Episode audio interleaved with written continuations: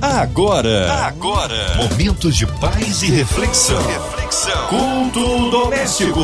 A palavra de Deus para o seu coração com Márcia Cartier. E aí, meu querido, já abriu o coração? Ouvidos atentos, a voz do Senhor tá começando agora. Mais um culto, culto que abençoa as nossas vidas. É, você que tá ligadinho aqui, de perto ou de longe, vamos juntos hoje com a gente? Nossa querida pastora Késia Galo, ela é da Igreja Verbo da Vida, Lotalbaté, São Paulo. Paulo, ouvindo aí a galera ligada com a gente, um carinho especial. A paz, pastora Késia. Olá, queridos, graça e paz. O meu nome é Késia Galo. Eu sou professora do Centro de Treinamento Bíblico Rema. Eu vou ter a honra de estar com você mais uma vez nesse momento tão especial da nossa programação, que é o nosso culto doméstico. Quero também saudar minha querida amiga Marcinha Cartier. Que honra, Marcinha, poder estar mais uma vez aqui com você e com os nossos ouvintes da 93 FM. É um privilégio para mim. Amém. Hoje a palavra está no Novo Testamento, pastora Késia. Hoje quero compartilhar com vocês a respeito do texto que está lá em Hebreus, no capítulo 4 dos versos 12 a 16. Gostaria que você pudesse pegar a sua Bíblia e acompanhar a leitura desse texto e o estudo dele também comigo. A palavra de Deus para o seu coração. Diz assim: Porquanto a palavra de Deus é viva e eficaz, mais cortante que qualquer espada de dois gumes, capaz de penetrar ao ponto de dividir alma e espírito, juntas e medulas, e é sensível para perceber os pensamentos e as intenções do coração. E não há criatura alguma incógnita aos olhos de Deus. Absolutamente tudo está descoberto e às claras diante daquele a quem deveremos prestar conta. Concluindo, tendo em vista que temos um grande sumo sacerdote que foi capaz de adentrar os céus, Jesus, o Filho de Deus, mantenhamos com firmeza a nossa declaração pública de fé, pois não temos um sumo sacerdote que não seja capaz de compadecer-se das nossas fraquezas. Mas temos o sacerdote supremo, que, à nossa semelhança, foi tentado de todas as formas, porém sem pecado algum. Portanto, acheguemo-nos com toda confiança ao trono da graça, para que recebamos misericórdia e encontremos o poder que nos socorre no momento da necessidade. Esse texto, na verdade, toda a carta aos hebreus, aos judeus, ela é muito preciosa. Nós não sabemos com firmeza quem é o autor aos Hebreus. Muitos pensam, muitos teólogos, estudiosos pensam que foi mesmo o apóstolo Paulo que escreveu a carta aos Hebreus ou alguém que era muito próximo a ele por causa das similaridades de texto, de forma, de perguntas. Eu, particularmente, penso também que deve ter sido ou o apóstolo Paulo ou alguém que caminhava muito próximo a ele. O que nos interessa aqui é entender o que diz esse texto para nossa dispensação, para a dispensação da graça que nós estamos vivendo, para esse tempo que nós estamos vivendo como igreja. E o verso 12, ele começa dizendo: "Olha, a palavra de Deus, ela é viva e isso, amados, por si só, ela já cabe toda essa revelação que está aqui, toda essa afirmação aqui, ela cabe em si só numa pregação. Porque quantas coisas durante o dia você tem contato, como informações, conhecimento, curiosidades, artes, música, todas essas coisas, elas têm uma certa importância na nossa vida e de alguma forma elas estão nos influenciando mas o único livro que você é capaz de ler e que é vivo é a palavra de Deus. Que coisa mais poderosa! Não existe nenhum outro livro, nenhum outro registro, nenhuma outra fonte de informação que você possa ler que seja uma notícia sobre coisas que ainda vão acontecer ou sobre coisas que alcançam você na sua necessidade atual. Todas as coisas que temos são informações de coisas que já aconteceram ou que estão acontecendo. A Bíblia não. A Bíblia é viva e ela é eficaz. Ela não traz só a informação, ela traz a solução, a unção, o poder, a revelação de quem somos, de quem Deus é, do que nós estamos fazendo aqui. Ela nos revela o nosso propósito, ela revela o coração de Deus para a humanidade, ela revela o plano da redenção para cada um de nós. Esse mesmo texto diz que a única que é capaz de separar, de dividir alma e espírito é a palavra de Deus. Pensa comigo como isso é importante e sério.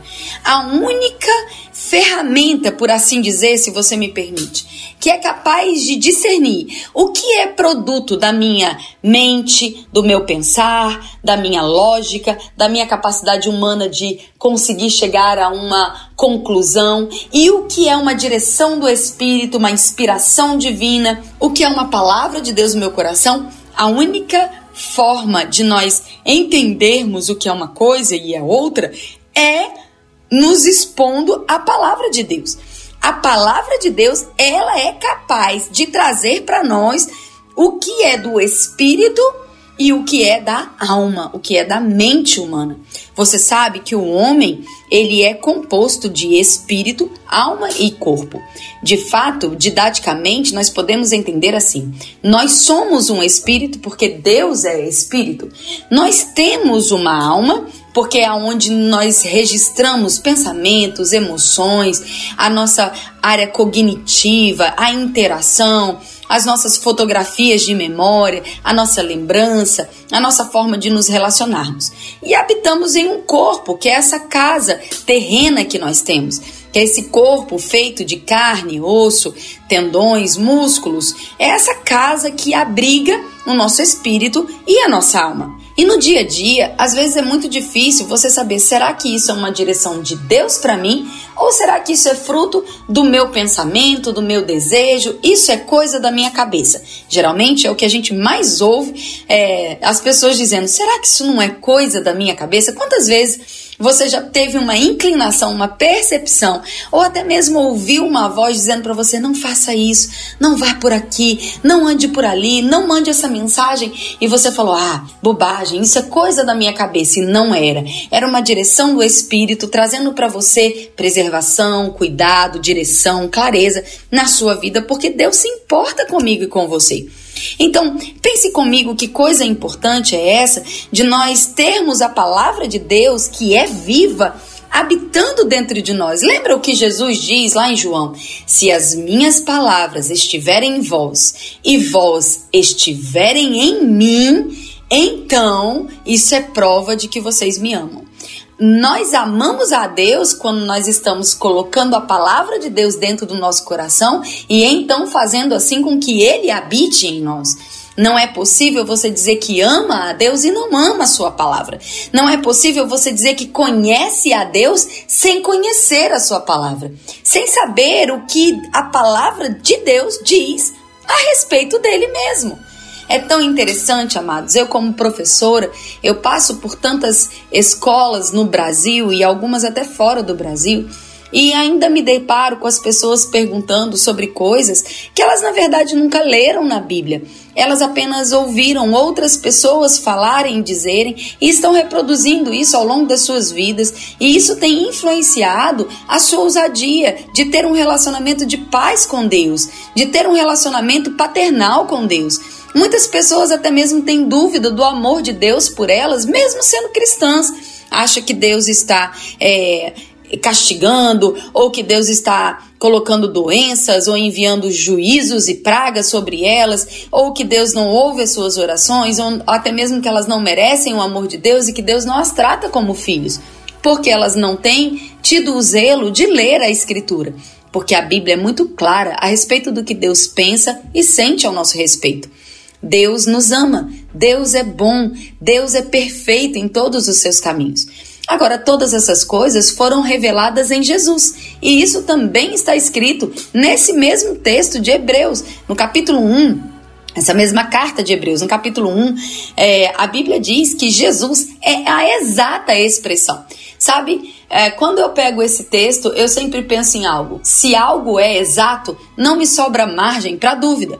A exatidão de algo é a perfeição de algo. A Bíblia está dizendo que Jesus é a exata expressão de quem Deus é. Ou seja, não adianta buscar a revelação de quem Deus é em Moisés, em Abraão, em Adão, em Jó, como tantas pessoas fazem. Porque esses homens, nenhum deles, por mais que eles tiveram fé e andaram com Deus, eles não eram a exata expressão de Deus. Eles não manifestavam o caráter de Deus. Jesus é a exata expressão de quem Deus é. Jesus nos trouxe a revelação do caráter e da bondade de Deus. Por isso, devemos ler a Bíblia com esse olhar que Jesus revelou a Deus. Jesus revelou o caráter de Deus. E por isso, toda a Bíblia, ela não pode ser lida de forma isolada. Eu não posso pegar um texto lá da velha aliança e simplesmente isolar ele de todo o contexto da revelação progressiva da palavra. Eu não sei se você está me entendendo, mas é tão fundamental estudarmos a palavra se quisermos andar e conhecer a Deus, e mais do que isso, se quisermos ter um relacionamento de intrepidez, ousadia e frutificação diante de Deus. Por que, que eu digo isso? Olha o que diz os próximos versos desse texto que nós estamos lendo. Não há criatura alguma que esteja incógnita aos olhos de Deus, coberta, é que seja um segredo. Absolutamente tudo está descoberto e às claras diante daquele a quem deveremos prestar contas. Ou seja, não adianta você dizer, ah, fulano disse, Beltrano pregou, a, a, a música dizia sobre isso, ah, eu ouvi numa igreja, eu ouvi uma vez um ministro, um pastor, um evangelista, um missionário dizer. Todas essas coisas, elas não vão servir como desculpa quando estivermos diante de Deus ele vai dizer: A minha palavra estava lá, por que você não me buscou? Se você tivesse me buscado na minha palavra, você teria me encontrado. Nós não temos desculpa de dizer eu pensei assim uma vida inteira porque eu ouvi alguém pregando sobre isso uma vida inteira. Ainda que alguém pregue algo de forma equivocada, nós temos a palavra de Deus para checarmos. Apóstolo Paulo Enquanto ele estava fazendo uma das suas viagens, ele passa por um lugar chamado Bereia, e a Bíblia registra com elogio que os bereanos eram aqueles que, ao ouvir o apóstolo Paulo, checavam nas escrituras se o que ele estava dizendo concordava com aquilo que estava registrado nas escrituras. E sabe, eles não estavam tendo uma atitude soberba ou até mesmo de duvidar do apóstolo Paulo. Eles estavam fazendo o que a Bíblia diz que nós deveríamos fazer também diante de qualquer pregação ou ministração, diante de qualquer exposição de pensamento a respeito da palavra, o nosso crivo é conferir se a palavra concorda com aquilo que está sendo pregado. E aí, os versos seguintes, eles vão nos dar a razão de por que deveremos agir assim.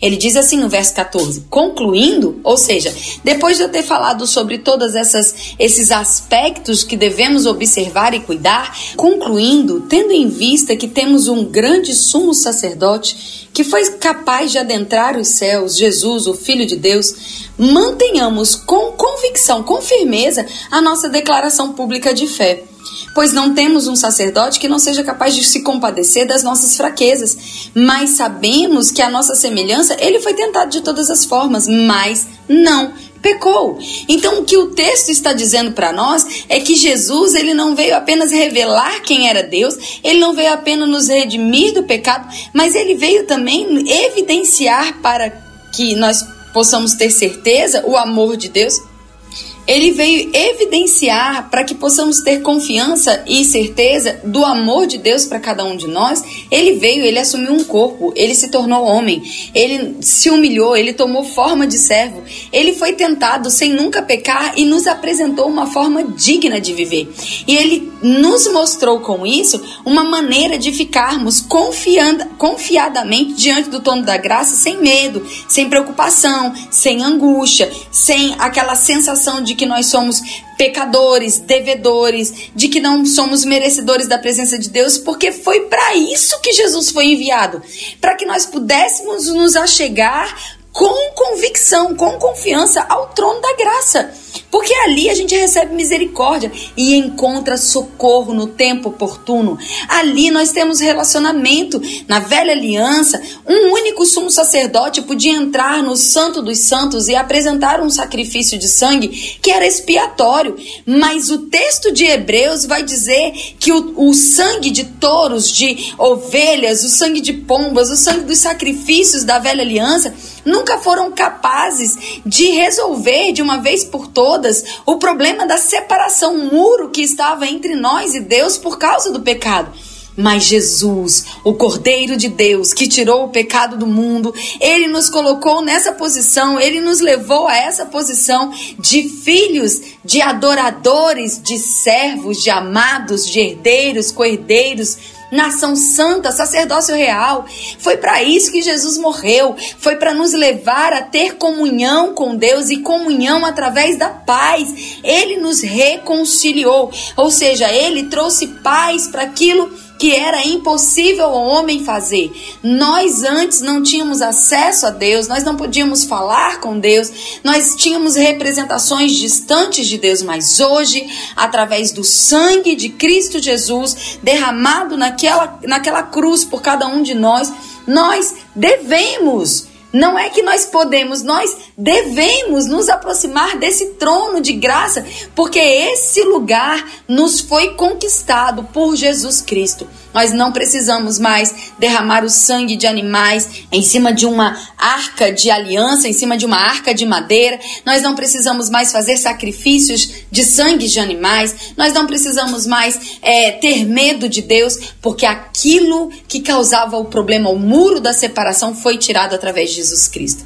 E a Bíblia, amados, a palavra de Deus, que é viva, nos revela o amor de Deus por nós, o seu plano e também nos traz uma condição de termos um relacionamento sem medo, sem obstáculos, sem a, aquela, aquela sensação de indignidade. Porque para uma vida digna foi que Jesus veio, morreu e ressuscitou ao terceiro dia.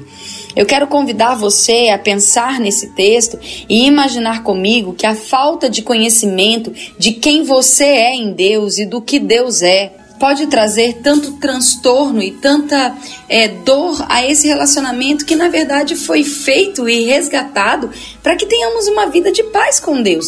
Tantas pessoas com medo de Deus, tantas pessoas que não têm confiança ao falar com Deus, ao orar, sempre com essa sensação de indignidade ou de falta de amor, ou mesmo achando que Deus nunca vai ouvir as suas orações ou que eles não são dignos do amor de Deus por conta daquilo que passaram uma vida inteira crendo de forma equivocada.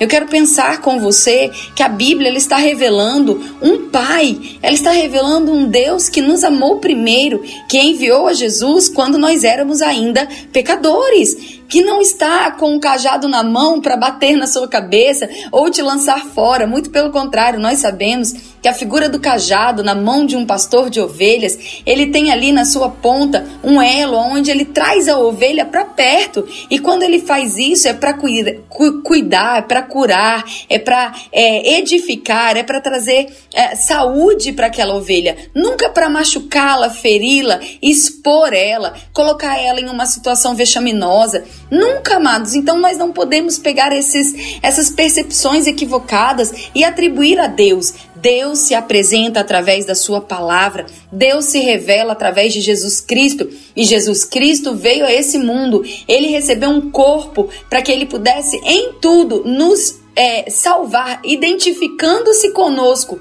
tanto na vida diária, quanto na sua vida de oração, quanto na sua vida de sofrimento, quanto na vida onde ele recebeu tantas oportunidades de pecado e não pecou, nos mostrando que é possível sim vivermos uma, uma vida aqui na terra, santa, justa e piedosa, até que Jesus venha nos buscar. Eu oro para que de verdade essa palavra possa chacoalhar com você, mexer com as suas emoções e fazer você pensar se você tem conhecido a Deus de verdade ou você tem conhecido a Deus por aquilo que dizem as pessoas sobre Deus? Uma vez Jesus estava andando com seus discípulos e ele falou: O que, que, as pessoas têm dito a respeito de mim? E eles disseram: Ah, uns dizem que você é um profeta, outros dizem que você é Elias, alguns dizem isso, outros dizem aquilo. E Jesus falou: E vocês, o que dizem?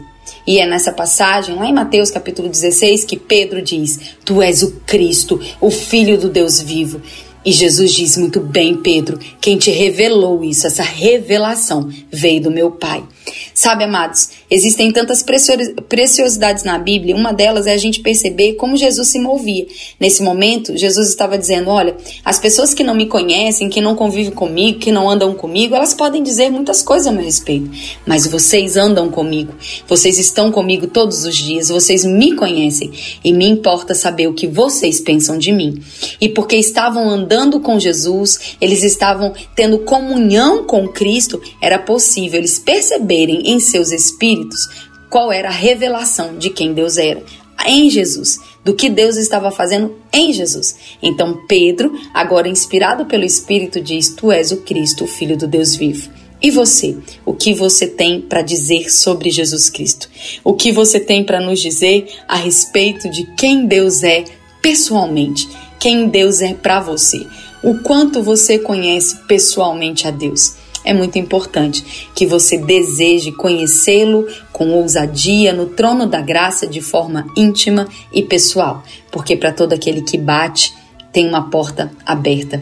Deus se revela. Amém, queridos. Amém! Que palavra abençoada! Cremos num Deus de poder. Vamos unir a nossa fé em oração? Já já, pastora Kézia Galo intercedendo pela sua vida, incluindo você que está em casa, encarcerado, no hospital, numa clínica, com o coração enlutado, passando por alguma dificuldade financeira, familiar, precisando de um renovo, uma causa na justiça, ganha. Cremos num Deus de poder, também incluindo os nossos pastores, missionários em campo, nossas igrejas, pastora Kézia Gala, sua vida, família Família e Ministério, equipe da 93 FM, nossa irmã Evelise de Oliveira, Marina de Oliveira, Andréa Mari Família, Cristina Xista e Família, colocando a equipe da 93, nosso irmão sonoplasta Fabiano, este grande evento, evento que é o Louvorzão da 93, dia 2 de julho, ali na Praça da Apoteose, que o Senhor possa se fazer presente daquele lugar, abençoando todos os ouvintes, é, também você que está aí, é, talvez em outro continente, mas está ouvindo a 93 sendo ricamente abençoado. Que Deus possa te alcançar esta noite.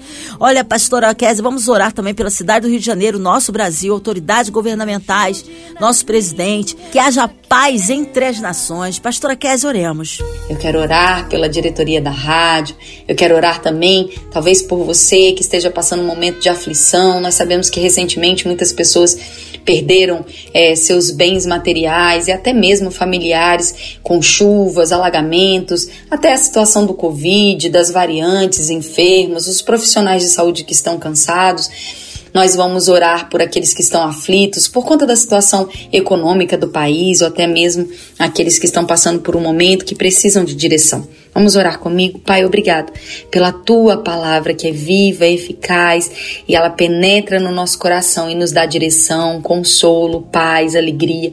Nós agradecemos, Pai, por essa diretoria da Rádio 93 e por essa rádio que tem sido um instrumento do Senhor para compartilhar e levar a palavra a tantas pessoas.